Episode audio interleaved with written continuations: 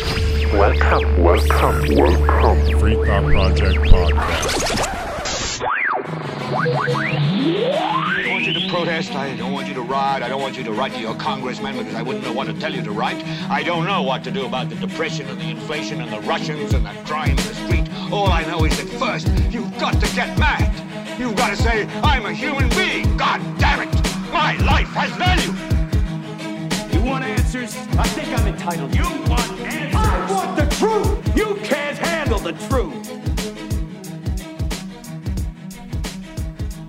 Hello again, free thinkers, and welcome back to the Free Thought Project podcast. My name is Jason Bassler, and joining me today is the Free Thought Project editor-in-chief, Matt Agorist.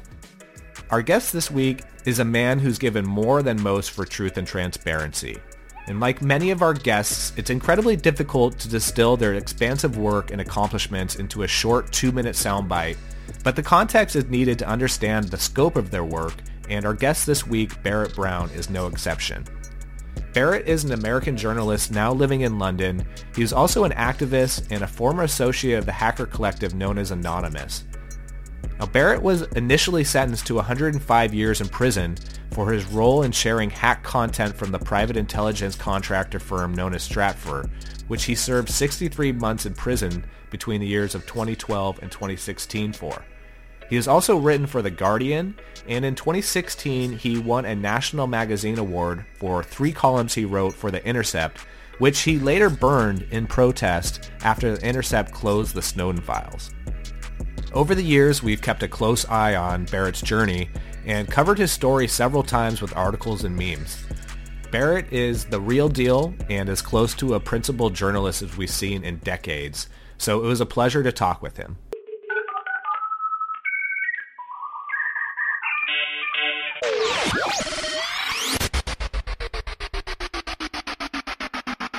Welcome to the Free Thought Project podcast, Barrett. It's a pleasure to have you on. I think we first touched base back in early 2020, and I've wanted to have you on the show for the past three years because you have a keen insight as an investigative journalist. And you've also been through a lot as a journalist, including um, winning awards, um, having your organization deemed a criminal organization by the DOJ, and of course, being sentenced to 63 months in prison after an FBI investigation into the Stratfor data that you blew the whistle on, which I would like to get into at some point, of course.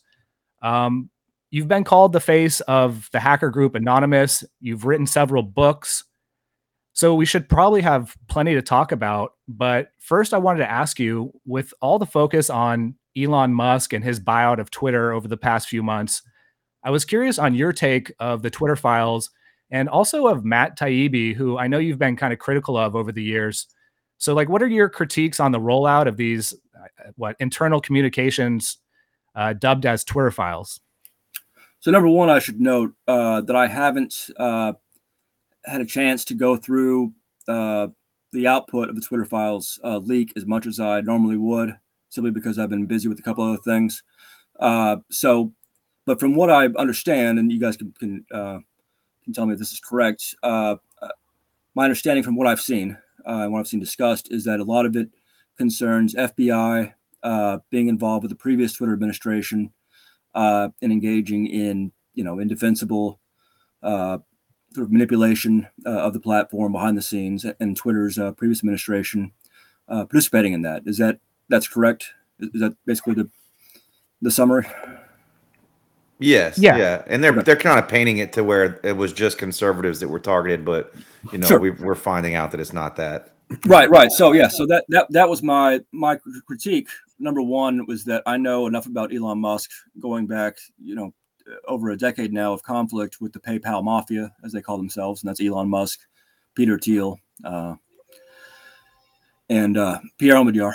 Uh, that I, you know, w- when they're putting out something that they bill as a transparency uh, uh, output, uh, I'm very skeptical knowing what they've done in the past on along those lines. Uh, I mean, these guys have been part of the problem uh, just just as much as the FBI uh, for as long as they've had the power to be part of the problem. And so, and Matt Taibbi, who he blurred my first book, and I was you know a fan of his his work to some extent back in the day. Uh, he, he's he's one of these figures that over the last looks like over the last decade, uh, I'm not sure exactly when, uh, has been rolled into what, what we call the Peter Thiel Influence Network, uh, by which I mean he has, uh, for reasons I, I, can't speculate on and to an extent that is unclear, but there is an extent there, uh, has been operating to some degree uh, along the dictates uh, put forward by Peter Thiel to a number of uh, influencers, media people on the left and right.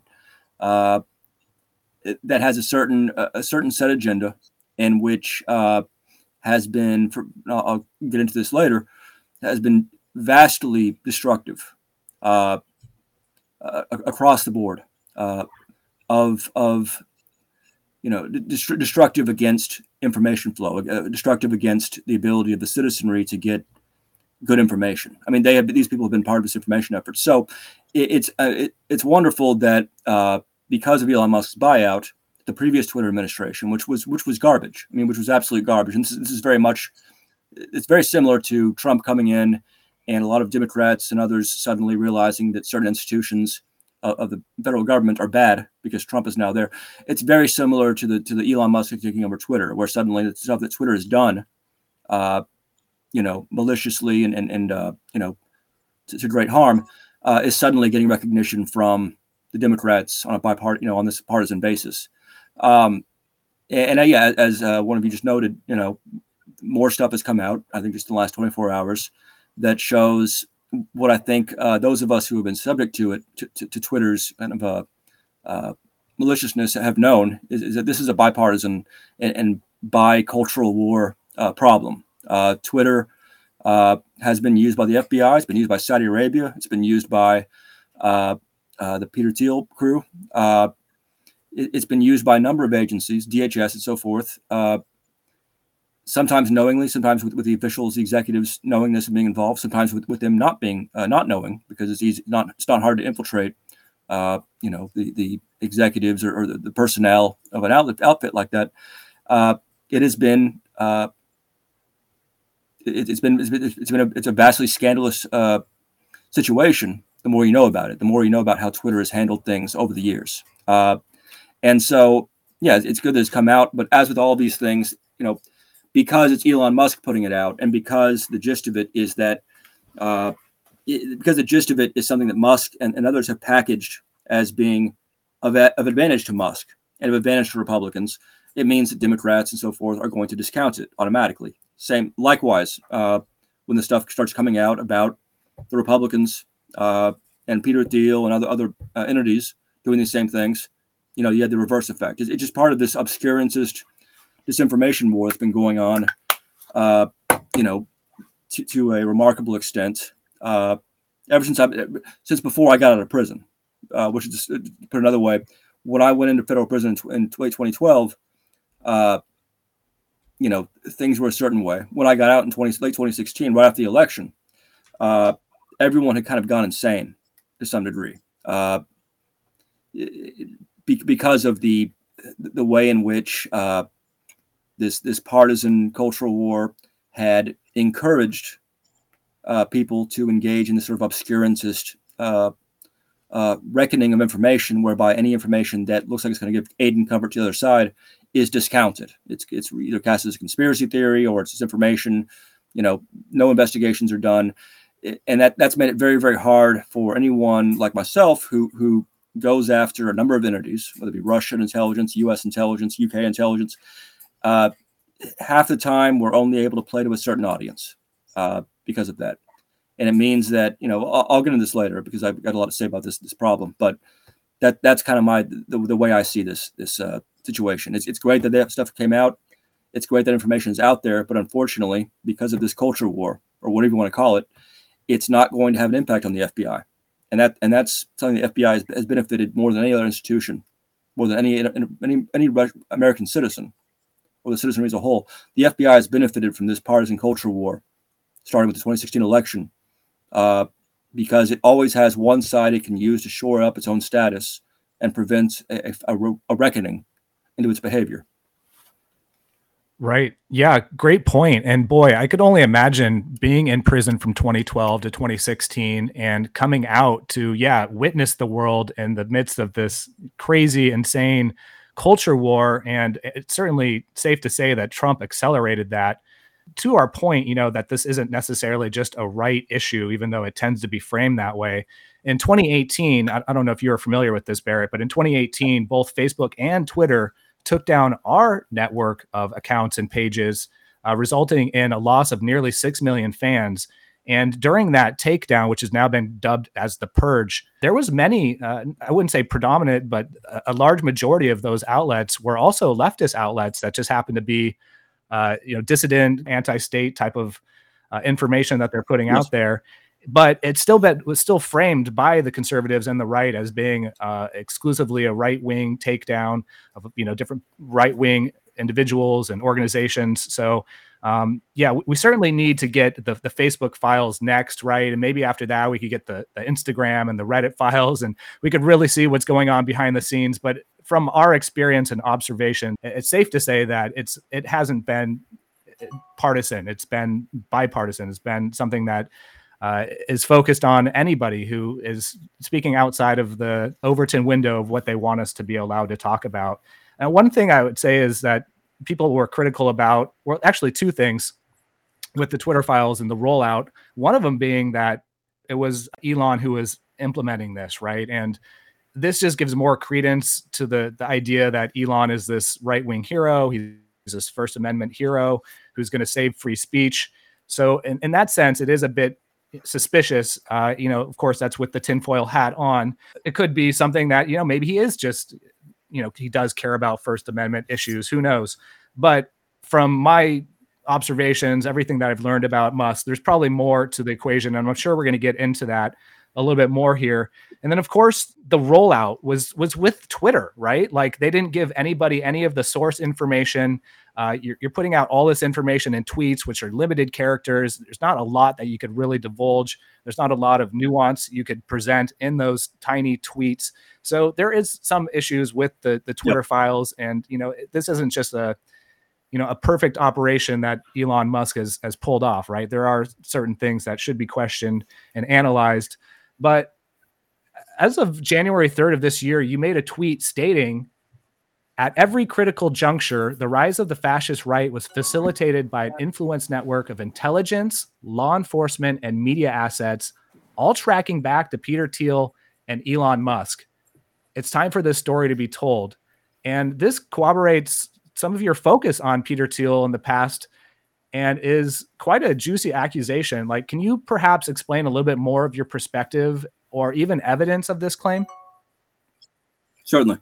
Uh, so uh, that that uh, tweet and the uh, animated uh, trailer that was created by uh, activist Rod Webber, who's a documentary filmmaker, that all sort of leads to this this column I wrote that I put out beginning of January, or sorry, on, on New Year's Eve. Um, that goes into an FBI meeting that was held uh, in FBI LA headquarters in late 2020. Uh, it was secretly recorded by a former associate of mine, Val Broeksmit, who was a whistleblower, uh, among other things. And uh, this four-hour meeting, and uh, that's kind of what I base this column on, uh, along with some other materials that show that start to show some of the things that I, me and a few others have been investigating uh, for a number of years, which is the role that Peter Thiel and Elon Musk. I mean, Peter, Peter Thiel is the leader of, of this of this small syndicate of, of, what we call PayPal mafia, of uh, you know Pierre Omidyar and Elon Musk. Peter Peter Thiel has has set the the uh, pace, uh, as it were. Um, he's the one who encouraged Elon Musk to buy Twitter. Um, he, he's he's the one who really has the uh, the the patience and the capability and competence that Pierre Omidyar and Elon Musk don't have. Uh, he's the one who's kind of responsible for all this. So in that column, uh, some of the some of the relevant materials uh, I, I, make public uh, regarding this. Uh, to summarize what we've made public already, um, tracking back to so so Peter Thiel first came to my attention in early 2011. This is after the uh, the original anonymous you know, the, the, the portion of Anonymous that worked out of the Anonops IRC network and involved in about 150 people.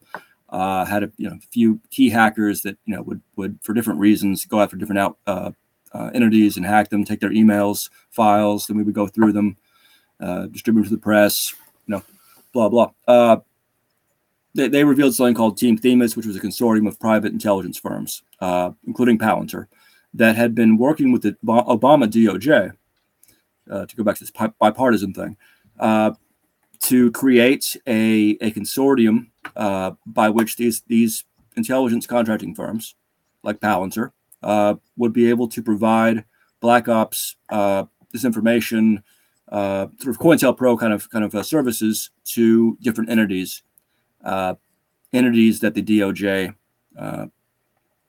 considered um, above the law. Uh, Chamber, U.S. Chamber of Commerce was one of them. Uh, Bank of America was another. Uh, and so anyway, so this whole thing was this whole conspiracy was was unveiled by these emails that were hacked in early 2011 that showed that these firms, Palantir, HP Gary, Endgame Systems, and so forth, uh, they had been targeting WikiLeaks. They've been targeting uh, other journalists. They've been targeting uh, labor union leaders on behalf of these two prospective clients, Bank of America and U.S. Chamber of Commerce. And the DOJ, you know, set this all in motion uh, using this law firm, Hunton and Williams in D.C. Uh, Booz Allen Hamilton was involved. This is a couple years before Snowden, you know, came out. Snowden was a Booz Allen Hamilton contractor, and a, a bunch of stuff, you know, yielded, you know, came out of that. And Palantir was in a lot of trouble for a short time. Uh, Democrats in Congress, in particular, like under Hank Johnson of Georgia, called for an investigation, further investigation into what we revealed uh, about what they were doing and the government's role. And that was shot down by Lamar Smith, the Republican of Texas, you know, who said the DOJ should be the one to decide if a crime's been committed. Now, of course, the DOJ was involved in this. You don't normally see Republicans from Texas uh, going out of their way to protect the Obama DOJ. Uh, in this case, you know, they all had similar reason. This was this was a bipartisan establishment plot uh, that used, you know, used information technology, including uh, information technology farmed out to private firms by the U.S. military and, and the intelligence community and so forth, uh, redeploying that technology against dissidents. In some cases, not even dissidents. In some cases, just labor union leaders and uh, and journalists who some contractor or some federal official decided needed to be pursued via illegal means. And then these means that we that we uncovered were absolutely illegal and indefensible. They involved uh, going after the children of labor union leaders, looking into where they go to school, uh, trying to put pressure on individual journalists uh, and leaders by using their families as as uh, collateral, um, and so on and so forth. This, I mean, and it was it was severe enough that it was reported it was reported in all the outlets to different extents. Uh, I mean, even even New York Times, these outlets uh, that are normally not very excitable uh, and really not very competent. Uh, this this was agreed across the board. This was a, a terrible a terrible plot you know that was that was just corroding democracy these firms were involved doj was involved blah blah anyway so shortly after that, uh, because my role in this in, in, in getting this stuff out was uh, was rather prominent, and because these people have been spying on Anonymous and knew my role, uh, the the first attempt by Peter Thiel and his people to co-opt our movement uh, was made when that when Peter Thiel or, Alex Karp, the, president of, of, of Palantir, I'm not sure which one of it was, uh, reached out to me um, via unusual means and tried to offer me a, a deal. They tried, they basically tried to convince me that what they wanted was the same as what Anonymous wanted. And what Anonymous was doing, had been doing at the time, was helping to establish democracy in Tunisia uh, in cooperation with Tunisian uh, revolutionaries in, in Tunisia, the country itself, and elsewhere. Um, later on, and I didn't, this, there was so much going on at the time that I didn't think as much of that uh, as norm, one normally would. And this was a very hectic time. Years later, we now know a great deal more about the extent to which Peter Thiel and Elon Musk and Thiel's just vast influence network has managed to co-opt individual participants, even whistleblowers, prominent whistleblowers, people who are known as heroes, managed to co-opt them uh, either via tricking them uh, using different means, uh, or outright bribery, and in some cases intimidation and blackmail. And thanks to a lot of work on behalf of a lot of people, uh, including while I was in prison, and, and, as well as in the last few years, and, and also thanks to some mistakes on the, on the part of the FBI uh, and, and, Peter Thiel and his network, we now know a great deal more about how that went down. Uh, we know, for instance, that Greenwald, Glenn Greenwald, who was one of the targets uh, of Peter Thiel, uh, at some point within the next few months uh, in 2011 came to some accommodation with Peter Thiel. Uh, and that accommodation was secret until the last last two years or so, when Greenwald is now comfortable uh, publicly partnering with Peter Thiel. Enough time has passed, uh, and and his followers, his his um, audience has changed enough that it doesn't, doesn't matter for him anymore. Uh, we we have screenshots, and I made these public about a year and a half ago uh, on another podcast, in which Weev a- Andrew Auernheimer, the Nazi, uh, you know, pseudo activist that was for some reason, you know, unfortunately presented as an activist, as a whistleblower in some of the, the articles and documentaries that came out about all, all of our activities uh, a number of years ago, like Hacker Wars, for instance. Uh, Auernheimer was recruited by Peter Thiel and in 2013, 2014, uh, was reaching out to Mercedes Haefer, who was the most visible of the PayPal 14. PayPal 14 were the anonymous participants who did who did a DDoS attack against Amazon, PayPal, uh, a few other uh, outfits that had uh, helped to in, in, uh, create the sanctions against WikiLeaks. Uh, back when WikiLeaks was still doing it was supposed to be doing, reached out to intimidate them into refraining from criticizing Pierre Omidyar any further. Remember, these people were all still under indictment; they were still facing cases uh, with charges up to 15 years. Reached out and basically made it clear, you know, sort of the Pablo Escobar thing, the, the silver or lead thing. Like, hey, uh, your case is still ongoing. The PayPal mafia, as as we've, Andrew Auernheimer described it, uh, you know, is very influential, very well liked in certain sectors, and they have the ability to determine how your case is going to proceed, and they also have the ability to, you know, make you money.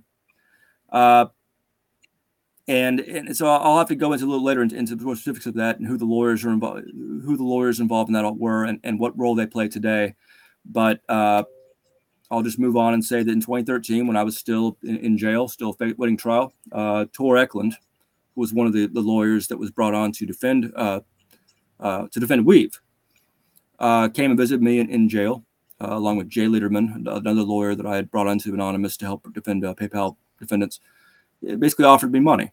Uh, he, we didn't get that far in the conversation, such that I would I could learn what the money would be for, because I kind of kind of saw my reaction that I was uh, a bit taken aback and, and uh, distrustful of him.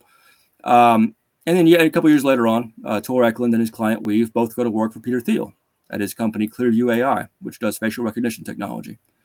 Um, that's the best example right there. And then there's tons of other examples, and, I, and obviously it'll get convoluted if I keep going into it just now but that's the best example of what has happened. Uh, we have lawyers who are brought in to defend these transparency activists. Later on, their clients and them are working for the same person uh, that that ensured they were indicted to begin with, and then ensured I went to prison to begin with, because Palantir was one of the firms that went to the FBI uh, and was uh, you know was responsible for uh, what happened to me and, and, what happened to a number of my volunteers around the world who were also uh, indicted. They're not as well known.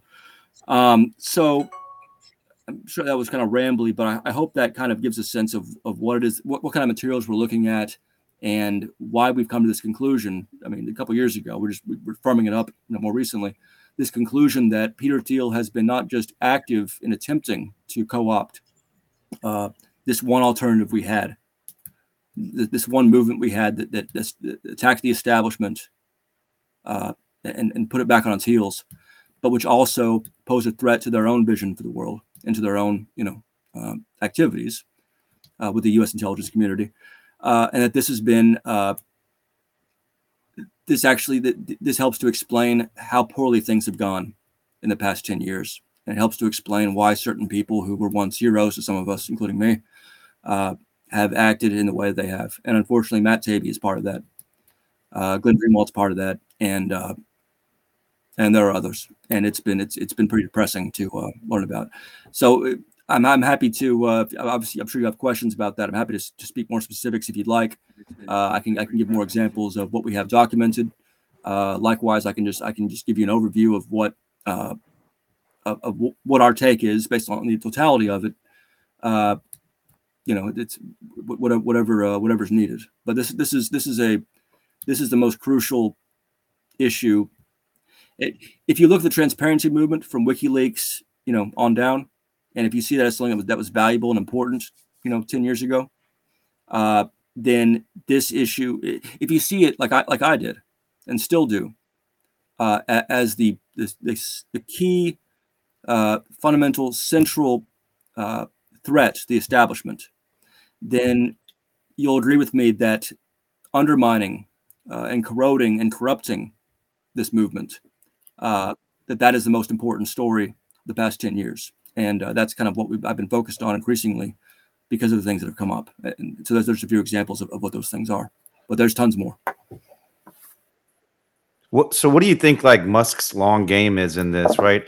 He's coming out as a champion of, of free speech, but there's example after example where we learn that's not true. Like right last month, he met with uh, Germany's Minister for Digital and Transport, um, Volker Wissing, and promised to abide by all their air quotes disinformation laws, you know, which would censor censor basically anybody who speaks out against the establishment.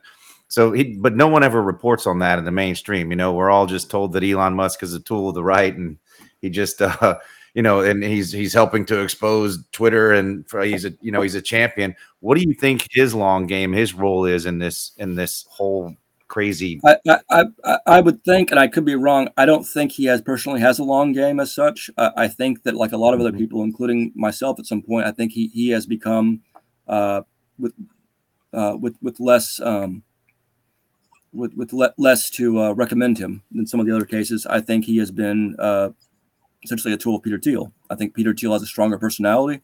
Uh, I think Peter Thiel is able is very adept at playing to people's uh, insecurities and uh, and uh, sense of self, uh, and, and and to that of entire movements.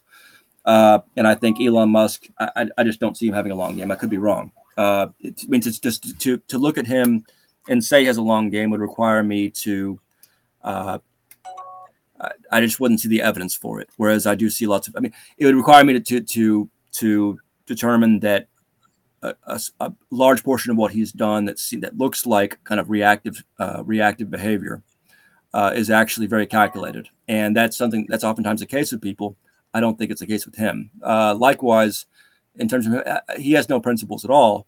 Uh, I mean, he's he's claimed he's, he's you know you have to put a gun to his head to get him to uh, to censor Twitter, and then you know Uh, here he is a few weeks ago having censored this uh, this documentary on the uh, Indian BJP party. So, you know, he, he, he, it's very easy at this point in history for someone to come out and be charismatic and, and amplify something to a large, large number of people. And those that large group of people will happily participate in pretending away all evidence to the contrary. That's what's happened with Julian Assange. What's happened with the Democratic Party.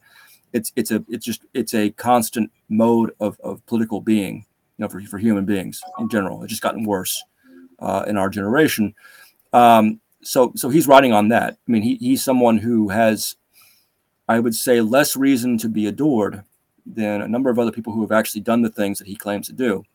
But because of the, you know, because of his, his stature, because of his, the money he had, uh, and his ability to get involved in these situations where he buys Twitter, uh, he has become the default hero for a lot of people who who uh, I think should look a little closer at him. Um, uh, but I think I think the long term strategy is Peter Thiel's, and I think Peter Thiel himself has has uh, presented it more eloquently than I could uh, in his essay, uh, "The Dark Enlightenment," which is the philosophy that shared by him and a number of of some of the modern sort of postmodern far right people, whereby they've they've soured on democracy, which I understand, but I think that democracy should be replaced by a technocracy led by them, which I happen to disagree with.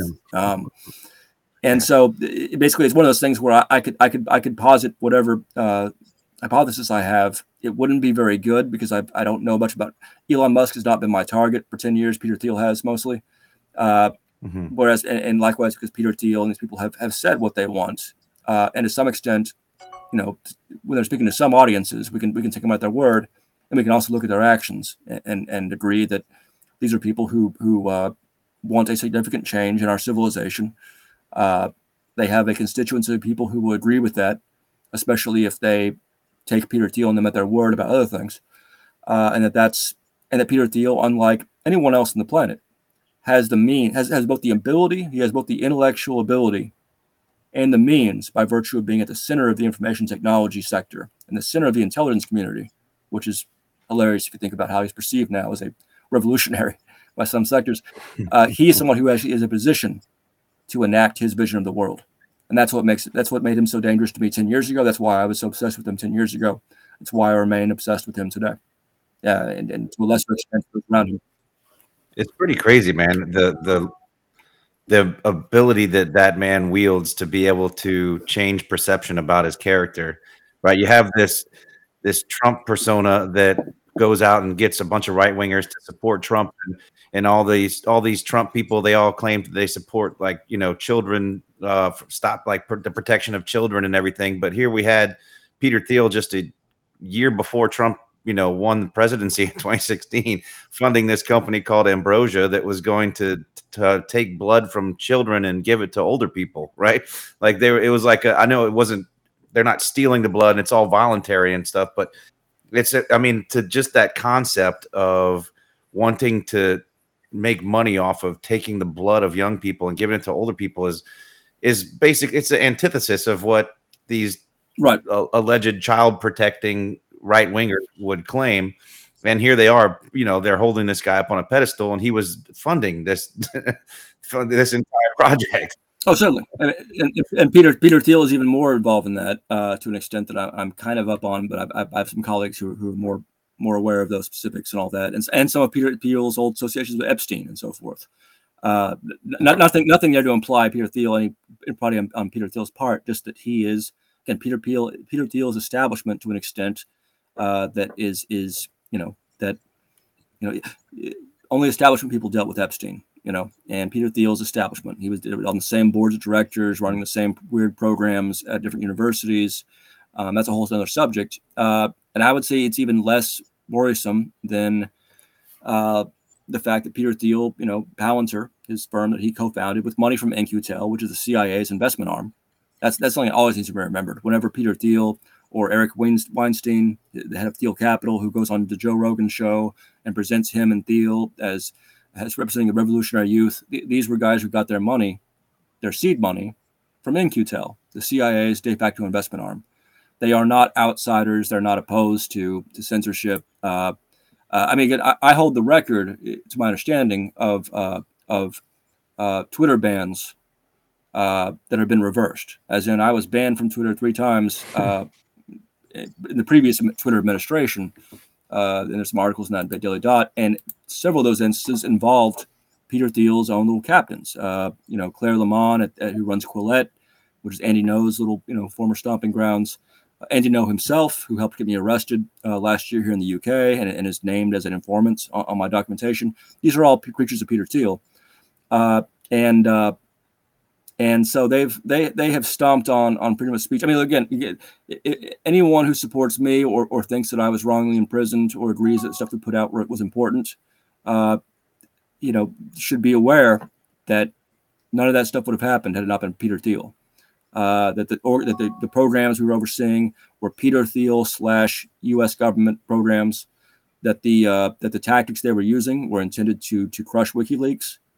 Uh, and unfortunately, you know, uh, despite that, people like Greenwald uh, were able to were, were, able to somehow do the mental gymnastics necessary to uh, go on to collude with them uh, as they do today. And and again, Matt Taibbi and Elon Musk and Twitter files is, is a portion of that. They're putting out it's again it's great that they're putting out information about the FBI about the previous administration of Twitter because the previous the previous Twitter administration, just like the previous administration to Trump, was also garbage in differing ways. So it's great that's coming out, but it's just but the way they're using it uh, is such that it's not going to be effective because it's coming from people, you know, someone that aside from partisan uh, considerations that it, even semi-competent journalists know not to trust Elon Musk.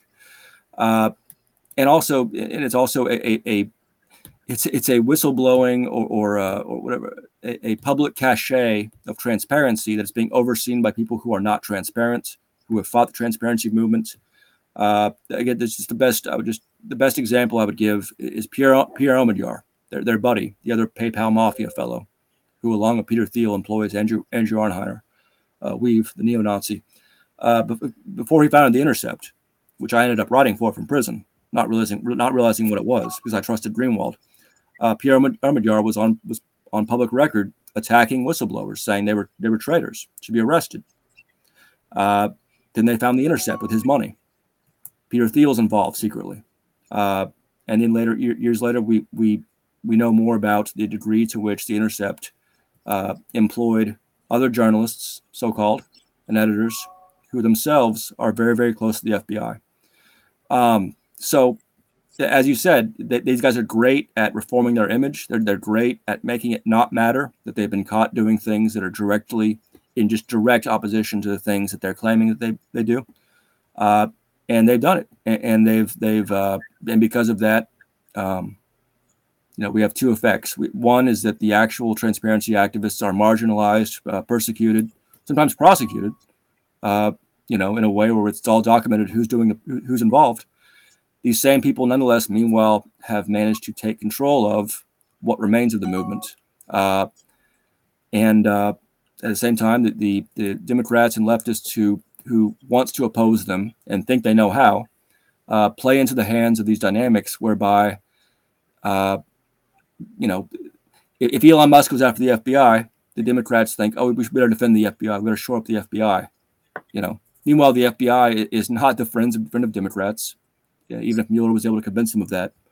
Uh, never has been, never will be. Uh, and so, yeah, it, it, it's it's been it's a horrible thing uh, to have to see uh, with with this level of, of intimacy with the, with the subjects, you know, across the board, and this level of of uh, skin in the game, uh, and this level of just just raw raw documentation.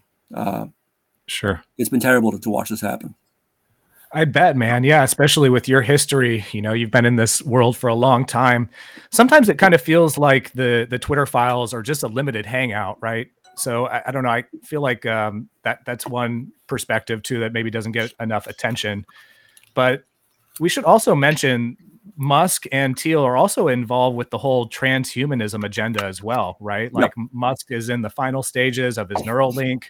Uh, not to mention, he has family ties. He's actually the grandson of Joshua Haldeman, who was the research director and party leader of the Canadian Technocracy Party. So there you go. It all comes full circle. And as James Corbett pointed out, out of all the different tech entrepreneurs in 1999, CNN decided to highlight Elon Musk buying a sports car and they gave him this puff piece. It was like this I don't know, five minute little mini expose that they did on him, which all kind of comes back now to question like why why him out of all the people in Silicon Valley like why did they give him the spotlight so it does feel like there has been some attention to propping this man up to to giving him there absolutely uh, has and that, that's the other thing that's kind of related to this is that we, we, there's instances of that and, and, some of those instances involve some of the same individuals in the press uh, who have FBI ties, who dealt very closely with FBI cooperators back in 2011, 2012 against Anonymous and against WikiLeaks and all that. Uh, uh, that some of them uh, went on to promote Elon, uh, sorry, Peter Thiel. Uh, some of them went on to write articles exculpatory of Palantir's role in the Team Themis scandal. You know, and some and they've all done very well for themselves. Peter, Joseph Menn, uh, who was the person that uh, HBGary uh, CEO Aaron Barr, ex-military, ex-Navy intelligence fellow, went to uh, to do his this puff piece article on how he managed to identify all the anonymous participants using this new method he had, which it was nonsense. Uh, this guy who wrote this article went on to to write other articles for the for uh, Reuters and for Financial Times, which is one of the most corrupt outlets in the world. It's based here in London. again, providing a different version that, that does, does not accord with the facts uh, as to what happened with, with what Palantir was caught doing, what these other contractors were caught doing, what the DOJ was caught doing. And now he writes for the Washington Post uh, as of as of a few months ago. He's our lead tech correspondent. Nicole Perlroth at, at the New York Times. I just I, I just put out an article at Byline uh, a couple days ago that cites this incident. You know, Nicole Perlroth in 2012 was casting as conspiracy theorists anyone who so much as wondered why the FBI supposedly couldn't stop the Stratfor hack, you know, from happening, uh, and just repeated the FBI's, you know, anonymous FBI uh, agents' uh, version of that uh, as if it were a credible fact. Uh, a couple years after that, you know, the documents came out in Jeremy Hammond's criminal discovery criminal discovery files showing that not only had the FBI, of course, obviously allowed it to happen for several weeks before even I was aware of it, but in fact, it was an FBI asset that instigated the hack and gave that hack, handed it over to another FBI asset, Hector Monsegur, who then handed it to Jeremy Hammond, which is to say the hack was perpetrated uh, and passed down by FBI assets with the full awareness of the FBI and Mueller, who oversaw this operation. Uh, you know, and you get the New York Times, you know, cutting off all inquiry into this by calling it conspiracy theory, which is one, one of my pet peeves is, is that term being used, uh, especially by people who aren't aren't historically literate enough to determine determine what is uh, what is a plausible thing the intelligence community might do and what is not. Um, and so yeah, yeah. So again, I'm, I'm these these topics cause me to ramble a bit because there's just so much. There's just so no, much it's all there good, man. It just, it just That's so what it's, it's just the worst. The more one knows about it, the worse it gets. But uh, yeah, it's this has been it's it's it's all kind of part and parcel of, of a, a, a, single sort of strain of deterioration uh, of public uh, public knowledge and, and civic uh, informed consent and you know it, it, has many authors and and, and the chief author author is this obscurantist uh, not just partisan but but tribal uh, belief that that you know if i oppose this one group then the group that's opposing it i'm going to defend it no matter what. Right. You know and, and that's that allows hucksters you know it allows grifters it allows disinfor- it allows agents who are you know from the other side uh, to co-opt to control these movements and it's it's it's a single most obnoxious trait uh, that's been that's been sort of perpetuated in the last 10 years. I mean it was it wasn't this bad in the 1990s you know 1990s you know there was you go you go watch uh, siskel and ebert uh, review uh, a documentary about waco.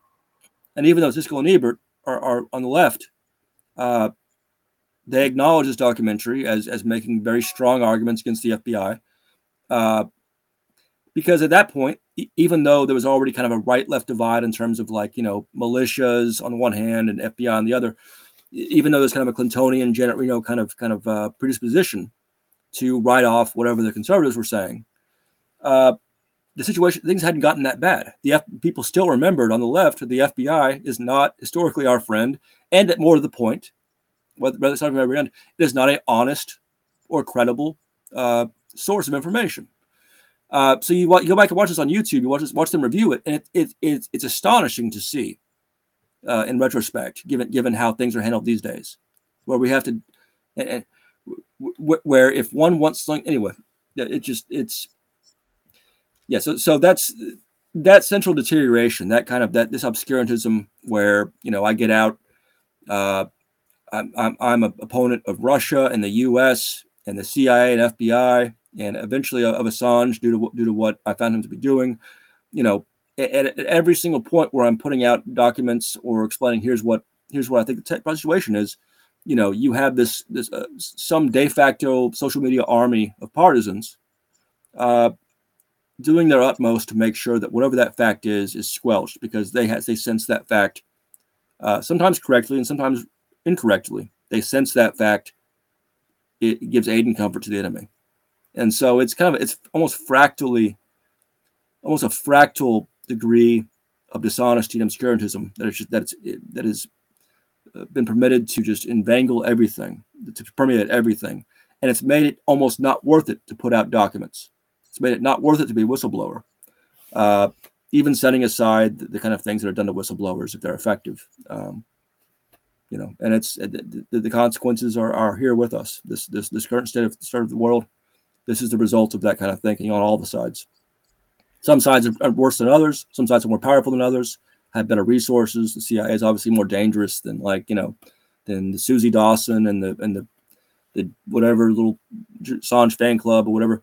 Uh, the U.S. clearly is more dangerous than, than Russia in terms of its capabilities, you know, so on and so forth. You know, everything is more dangerous and and and less terrible than the other thing. There's there's always a degree there, but nonetheless, uh, uh, there's there's been there's been a a a willing an acceptance uh, of obscurantism across the board that that is is frightening. Right, and I mean, what do you think has motivated and amplified and increased this identity politics, culture wars, divide and, and conquer mechanisms? I mean, do you think this is something that's natural, organic within the American public, or is this something that's being kind of orchestrated more by intelligent big tech, big media outlets, corporate media? I, I think well, so some of it is natural organic because if you look back, look back the last hundred years, for instance, uh, look back, you know, uh, start start with the Russian, Russian Revolution. Okay, uh, Russian Revolution, because it's because it's a communist revolution supposedly. The left across the world, especially particularly in the UK back then. If you go back and look at uh, George Orwell's correspondence and all that, you see you see how terrible this was. You know, suddenly, because they're supposed they're our, our great hope, we must you know not criticize them, even when they do things that are entirely contrary to you know the the doc you know the the the, the what we wanted uh, and you have a you have you have you have a people who are of course for some reason emotionally intellectually such that they will uh, themselves uh, uh, they will um, fortify themselves against any facts or suppositions contrary to the decision they've taken as to what is happening, what will happen. And so and that, that occurs within the Russian Revolution as well. You have Stalinism as a result. I mean, I mean, you know, as a natural consequence, and then um, Cold War. You know, because the Soviet Union has is certainly doing these terrible things. The U.S. intelligence community feels that it it, it has the right and responsibility even to lie, deceive, overthrow uh, the democratic governments and when, when you have that when you have that kind of mentality, then grifters get in as well. So you have both people who really do believe that they are advancing democracy, even if they're lying, even if they're overthrowing democracies. Then you have United Fruit Company, you know, so forth. They're just along for the ride because they have their own, you know, their own agenda. Uh, and it goes on and on. You mean the, the, the Clinton Democrats, you know, because they they did such a great job opposing the Republicans. Uh, you know anything went you know you anything can be covered for to some extent among among a good portion of the left and it's just so, so this is something that that that happens all the time and the natural culmination is almost invariably failure because the clintons were so keen the supporters were so keen on breaking whatever rules breaking any principles you know waiting till 51% of americans support gay marriage to support gay marriage because they were they were so uh, set on their own unique ability to save the world, uh, them and their supporters, uh, you know, they allow themselves to degrade. They allow themselves become something, you know, as bad as or worse, you know, than what they're fighting. This happens throughout throughout modern human history, and so I do think it's gotten worse in the last ten years, largely partly because of Twitter, partly because of the unusual situation with the, the Trump election. That that was a that was a a you know that was a breaking point for the establishment as well, and and people like me who think Trump is a fascist and always did. Uh, you know, obviously there's a temptation to you know to pretend that that like the things that Trump are doing that were already being done to some extent, you know, were new things, and that Obama would never do that. Blah blah, and so you know it's something that that I, it's both. It's organic and uh, and it's also something that these tendencies, these factors, these these dynamics are understood by you know those people who specialize in information warfare and psyops and counterinsurgency, and on my end, they, who specialize in uh, navigating those things, and uh, and they're taking they're, they're used uh, by different parties, and the natural the consequences that you know you have lots of let's say soccer moms, resistant soccer moms on Twitter, you know that, that weren't around when I went in prison in 2012. now they're when I got there everywhere, and they are 100 percent sure that they know exactly what's going on with Russia and Trump they know exactly. They know who to trust, and, and that that Louise Mensch seems real reasonable. Blah blah. You know, the press comes in. You know, it, they it, everyone ends up shooting it on foot. Uh, no movements, no nation, you know, no party can really uh, be thoroughly destroyed by its opponent. You know, it, it, it's almost almost invariably, not always, but I think almost invariably destroyed by the temptation that they acquiesce to to violate the principles that supposedly define them and that's what's happened over and over again just in my adult lifetime. You know i've watched it happen. Uh, it's the one thing that it's my, my one saving grace is that for, for reasons that have to do with my ego and so forth i'm i'm i'm immune to because i'm more than happy to say i'm wrong because you know i'm still a talented humorist. What do i care? Uh, and also because I have to know. Like I can't, I can't, you know, I don't have the same ability of a random soccer mom or reporter at New York Times to pretend away, you know, things uh, involving intelligence community interference and so forth, or the people I'm dealing with, like Greenwald and Assange. You know, I, I have to know: am I throwing away my life for something that's, that's really going to uh, work in the long term, or am I, am I have I been tricked by by grifters? Uh, that's a constant conversation one has to have if one is going to be involved, uh, meaningfully involved, uh, positively positively involved in politics. But even I've been been conned over and over again. I mean, I, I worked for the Intercept from prison, uh, not knowing who Pierre Omidyar was, not knowing that he had uh, attested to his, his his hatred and his contempt for whistleblowers a few years before he started this outlet that supposedly was going to be the, the clearinghouse for whistleblowers. Um, I trusted Greenwald. I wanted to trust Greenwald. He was my hero. I trusted Assange. Uh, I've trusted a lot of other my colleagues over the years, and the, the hackers and so forth, and journalists. And uh, and gradually, I've learned, you know, uh, that I'm naive, which is a hell of a thing to say if you're an ex-convict who's involved in information warfare to be naive. But that's how bad things are. Uh, yeah, so that's that's what I keep coming back to. That's kind of the dynamic dynamic we have is that, that there, there's a way we can recover from this but it really involve it's going to involve personal responsibility on the part even of charismatic figures who in the public who, who we may all like who we may all have personal dealings with and that's that's a hard part for a lot of people um, and sure. it's kind of where i'm hoping to uh, hoping to successfully kind of uh, broach that topic uh, as things go forward because um, until, until then we don't know which of our whistleblowers which of our activist heroes uh, we don't know which ones are being manipulated. Uh, we don't know which ones are have gone past that point.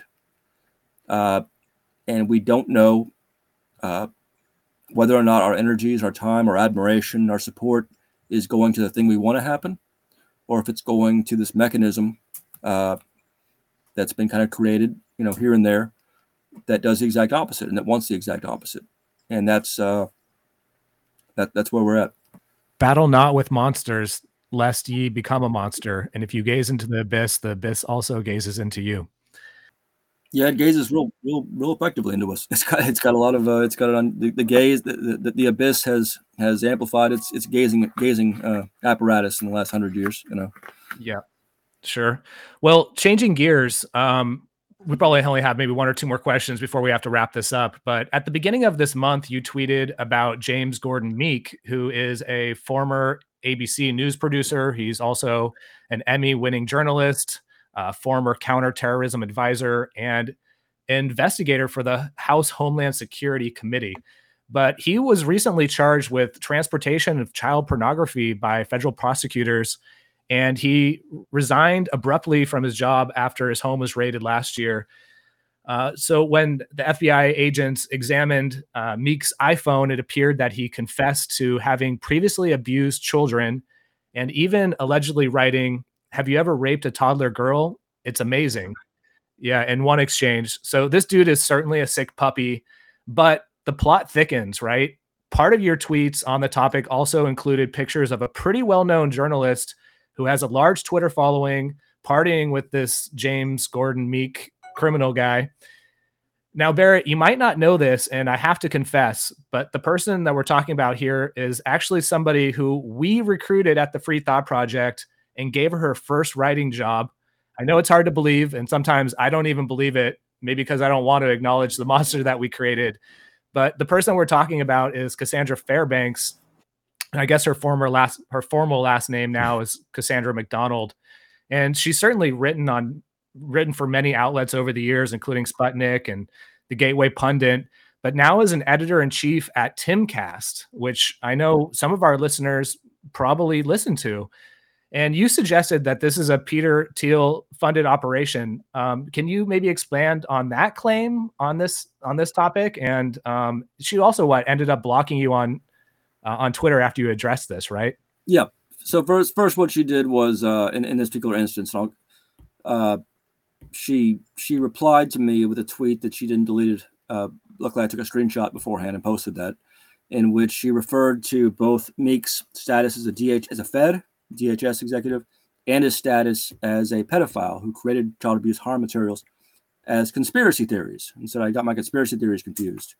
She probably realized, or maybe someone told her, like that was a dumb thing to say. So she deleted it shortly afterwards. But I, I took a screenshot. And then a few minutes later, talked, uh, played to the crowd by saying, Well, unlike you, I think you should get the death penalty, as if an ex convict doesn't think Chomo should be killed, you know. Um, anyway, but yes, that's part. That's that is part of the course for her. Uh, I first became aware of her when I was still in prison. She tried to infiltrate the Free Barrett Brown, uh, my, my legal defense organization. Uh, approached my ex girlfriend, who was wow. dating Adrian Lamo at this time, which is why which is why she was my ex girlfriend because she was associating with him. Uh, later, tried to infiltrate the WikiLeaks group with Assange and all that, and, and did so. Uh, later, approached Chelsea Manning, uh, got Chelsea Manning jammed up. Uh, Wow. The whole history there. Uh, this is so. This is what people I'm talking about, who, along with several lawyers like Stanley Cohen and Tor Ekeland, uh, who are now overseeing distributed denial of secrets. This whole this outfit that is uh, essentially a cutout group for the U.S. intelligence, and uses the anonymous name and the the, whole, the, the major anonymous accounts uh, as uh, uh, as a as collateral in that she is someone who she's a grifter to, to, to, put it one way. But beyond that she, she is an important grifter. She's someone who has who has been at the forefront of infiltrating uh, our groups and our legal defense uh, organizations. She's not the only one not even the worst one. Uh, but yeah she obviously her, her instinct was to uh, her initial instinct as can be seen there uh, was to pretend away uh, the fact that, that she was hanging out with a dhs fed while supposedly being a transparency groupie, uh, and uh, also that he was that he was involved in child child harm materials. And, and someone someone asked me, and I, and I should this com- this comes up every time the FBI indicts somebody. You know, people say, "Why do you trust the FBI?" Well, we don't. Um, I've been following this for eight months since Meeks since Meeks first started coming on the news. Um, his, his disappearance and the and these and these charges. There are certain things that people do when they're being set up, uh, or when they're being hit with false charges, and there's certain people that certain things they don't do. I know this because I've been one of those people, and I, I work with a lot of people who have been subject to this or have helped others who've been, you know, subject to this by the FBI or other intel or intelligence agencies. Uh, he is he is quite clearly guilty, and the, the fact that the FBI is, happens to be saying this is aside from the point. It's, it's almost almost coincidental. Um, anyway, so so yeah, she she and Tim Pool, who who you know, either they've both been creatures of Thiel for a long time. Uh, Tim Pool's own. I mean, to put it another way, uh, I've got a recording of Tim Pool uh, being approached about me on his show. It's never aired by his former second in command, Rocco Castoro, he hired to help him put together this uh, out- outlet a few years ago. Uh, and he mentions me and uh, an associate of mine. And Tim Pool says, "Well, those guys, those guys are compromised, aren't they?" Uh, no further, no further elucidation as to how I'm compromised. Um, so sure. people, people have to basically have to pick and choose. I mean, again, and they're happy. They're, I'm happy for them to choose Tim Pool uh, if they if they think there's a there's a, uh, a, a contest as to who's more credible. I'm also happy to go into all the details. You know, and, and to do that properly, I need to you know present screenshots and logs and so forth, and Tim Tim Pool's own words. That obviously takes a little bit more time. We can't do it here, but uh, yeah, suffice to say, I've I've I've very rarely made accusations of people either working with the FBI or working with Peter Thiel over the past ten years, because normally we we we have documents to begin with. We don't have to make accusations. We don't have to speculate. Uh, if we if we come to if someone comes to our attention in this whole medley of all the people that are that are out there grifting or whatever or, apparently grifting, it mean it means we're pretty you know means we're pretty confident and we're good at what we do. Uh, Tim Pool and, and Luke. Uh, have are, are, among the people who are best known to us as having been most involved in these operations for the last eight or nine years. Both of them have uh, uh, disturbing uh, disturbing conduct uh, attributed to them, disturbing associations like Sue Basko, uh, the, the, person. Anyway, I, I, could go on and on. I'll, I'll just say that uh, this is something I, I will be, me and a few other people will be putting out more in regards to. Uh, Ooh. All right. And, uh, and, and again, it, it goes to what I'm saying is that you know, just someone presents themselves as, oh, I'm for the transparency movement, and I'm I'm I'm totally independent, and you know, whatever. This is an old game, and ultimately, uh, it comes down to the the audience to determine Uh, is this guy just saying a lot of stuff and, and, is also making a lot of money at the same time and, and doing very well and staying out of the staying out of prison? Uh, is that enough, uh, or should we perhaps at least give give a hearing, uh, which I appreciate you guys doing, uh, to those who haven't done very well out of this, who have gone to prison, whose family members have been have been targeted, uh, and who get hit over and over again by FBI cooperators and are being investigated by the FBI right now, as, as I am, uh, as shown in those recordings that we put out a month ago. Uh, but yeah, Tim Pool is, uh, you know, he, he's a he's a real, he's a man of our time. He's done very well for himself in the past 10 years, uh, 11, 12 years. Uh, and that's, uh, yeah, and that that's that's fitting. That's fitting for our time. He's and, and but yeah, Cassandra Fairbanks. Uh, one of the reasons why why she and other uh, individuals who have infiltrated this movement, uh, the reason that there's not more known about those activities is because they invariably embarrass uh, those that they were involved with to some degree or another, even even by virtue of simply having been accepted into the movement. Uh, mm-hmm. And so, unfortunately, there are individuals in our movement, including well-known ones, who uh, are more interested in preserving their own reputations than they are in protecting other activists and themselves, even and the movement from yeah. uh, infiltration by a network of uh, certain FBI officials, uh, certain uh, British intelligence officials, uh, private academics, and so forth who work at MI5 and so forth. Uh, yeah, more more interested in protecting themselves or, or avoiding these conclusions themselves uh, than they are in, in the movement that uh, that I thought was important enough to go to prison for. Um, and it's a sad thing. And uh, and hopefully, maybe in the next couple of years, things will change a bit, and we'll have more uh, of a resortment, a more of a realignment, whereby people can learn more about who really shares their values and who uh, either for financial purposes or popularity or whatever uh, or because they've been deployed by some some entity or some or, or another, uh, who have simply stepped in to take away the uh, the um, bandwidth uh, from from those who were putting out materials on the establishment uh, in an effective way. Um, sure. Yeah, and so that's yeah, that's uh, I'm glad glad you asked because it, it is important and I mean, trust me, I've, I've never been friends with Tim Pool, so this isn't hard for me. Uh, there have been other situations that have been much harder for me uh, this last two years. Individuals that I trusted and, and were, were, friends with that have done much worse and much more than Tim Pool. But yeah, that's the story with that. Uh, Cassandra Fairbanks, Tim Pool, uh, they are they're, they're, two of the reasons why this movement has no longer produces, uh, you know, government materials. It's, it's the reason why uh, the things that even people like me put out are seen by 40 people maybe, um, as opposed to what it was 10 years ago. Uh, they've they've stepped into the breach, and they've taken over, and um, and they've taken over on behalf of the people they work for.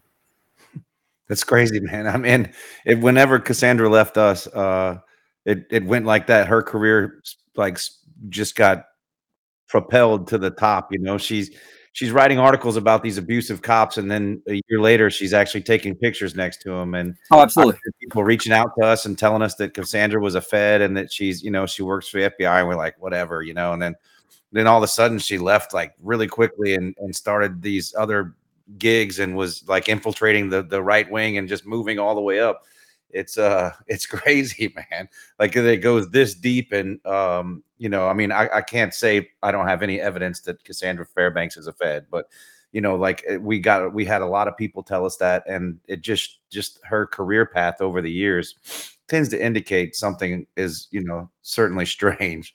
And but, i'm not uh, saying she's a fed either uh, uh it, it, it's more along the lines of in many of these cases it turns out uh well, no, well, she she has she has worked with FBI cooperators that she knows to be FBI cooperators. Right. I mean, she was she was dealing with Adrian Lamo on a friendly basis, and this is the guy who turned in Chelsea Manning and and who uh, acquired my email accounts right after I got arrested. Um, so we know that, but beyond that, oftentimes it's not the FBI themselves that they're primarily working for or directly working for. Uh, intelligence contracting firms, individuals that hide their affiliations, uh, you know, and, and sort of cast confusion over the matter so that no one really knows what's going on. uh, but who tend to track back to um, a couple of different entities, either Russian intelligence, U.S. intelligence, or Peter Thiel, uh, or occasionally things like that. But yeah, but, but uh, I'm not saying she's a Fed, uh, but she's very close to a lot of Feds in a way that you know, including Meeks, the Yeah. DHS guy, uh, in a way that is unusual for someone uh, who uh, was so interested in the legal defense uh, groups for people like me uh, 10 years ago. Put it that way. Well, I certainly commend you for keeping a level head, Barrett, and and staying motivated, even though you have seen some of this degradation regarding some of your colleagues in this space, you know, and uh, that, that has to be difficult. And I think the the point you're kind of making there is that we just need some integrity, right? Like this, our society. We did. We we need integrity. We need. We need is is, is a sense of consequences. We need something a little bit more along the line of the old Roman Republic, you know, stories whereby you know the consul had his own son executed because of his malfeasance. We had the exact opposite of that, and this is the result across the board. I mean, just just a lack of some of this, some of this is very modern. Some some of it is the result of these generations, uh, whereby no one wants to stop and say, you know what, you're right. I made the wrong decision. I followed the wrong person. Uh, you know, I was wrong. You know, uh, or I, I engaged in behavior that was that was very dangerous to the, the rest of the of the uh, of the uh, activists, and uh, I, I should come clean about that because it's only only helping the FBI right at this point. Sure. We need more of that, and, and we're seeing the exact opposite, and that's I mean, n- not everywhere. And there's there's some amazing counter examples of that, uh, which one comes to to admire and, and love more and more. Uh, the more one is disappointed, you know, one comes to to um, to to to be more grateful uh, for those who you know are, are counterfactual to this tendency. But yeah, that's that's what we need. We need more integrity. We need and we need the understanding that we have to have personal consequences. Uh, at the you know at the very least, if we want to get anywhere, the alternative is, is just more of the same. Uh, Absolutely. All right, free thinkers, this episode is nearing its end. Just a reminder, we've been working extremely hard to bring you some of the most powerful voices in the truth liberty movement. We work tirelessly for you to bring these concepts to the masses and to educate and wake up those who continue to sleep. Please don't forget to consider donating or subscribing if you appreciate the work we do.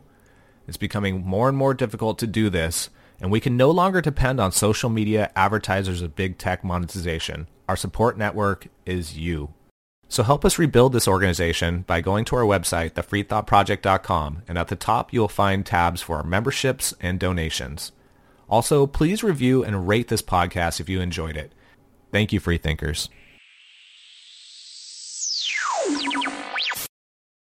So we have hit the hour mark now, and um, we usually uh, reserve this opportunity. Do you have any plugs, or how do you want people to to connect with you, or reach out to you, or what do you want them to read? What just uh, tell people how they could uh, see more of your work, or possibly get a hold of you.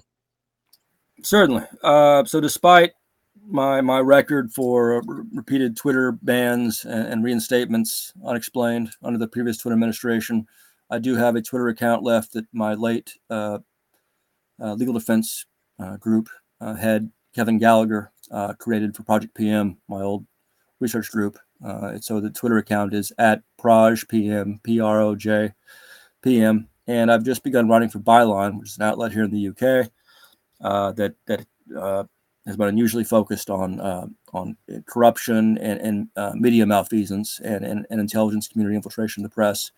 And so I have my, my first article in years for any outlet uh, just appeared a couple days ago. Uh, I link to it at my you can see it on my Twitter account. You can go to Byline. Um, you can go to uh, bylinesupplements.com. Uh, and uh, yeah, and that, that's basically about it. My book is coming out you know, this year. My memoirs uh, in October from Macmillan, uh, my glorious defeats, and Ooh. uh, Nice. it's a depressing. It's it's a it, it's a it's funny, but it's depressing.